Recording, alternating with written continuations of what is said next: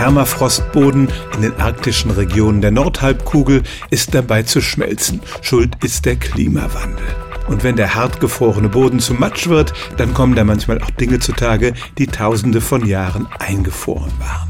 Ich rede jetzt nicht von kompletten Mammuts, auch die hat man ja schon gefunden, sondern von Mikroorganismen, von denen wir entweder schon glaubten, dass wir sie ausgerottet hätten oder die uns ganz unbekannt sind, eben weil sie so alt sind.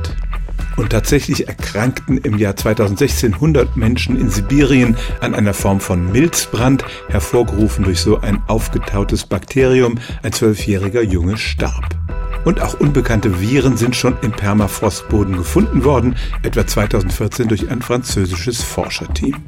Das sind bis jetzt noch seltene Funde. Die Gefahr wird nicht als so akut eingeschätzt, aber es ist tatsächlich möglich, dass durch das Auftauen des Permafrosts gefährliche Keime an die Oberfläche kommen. Und wer weiß, vielleicht kommt die nächste Pandemie aus Sibirien.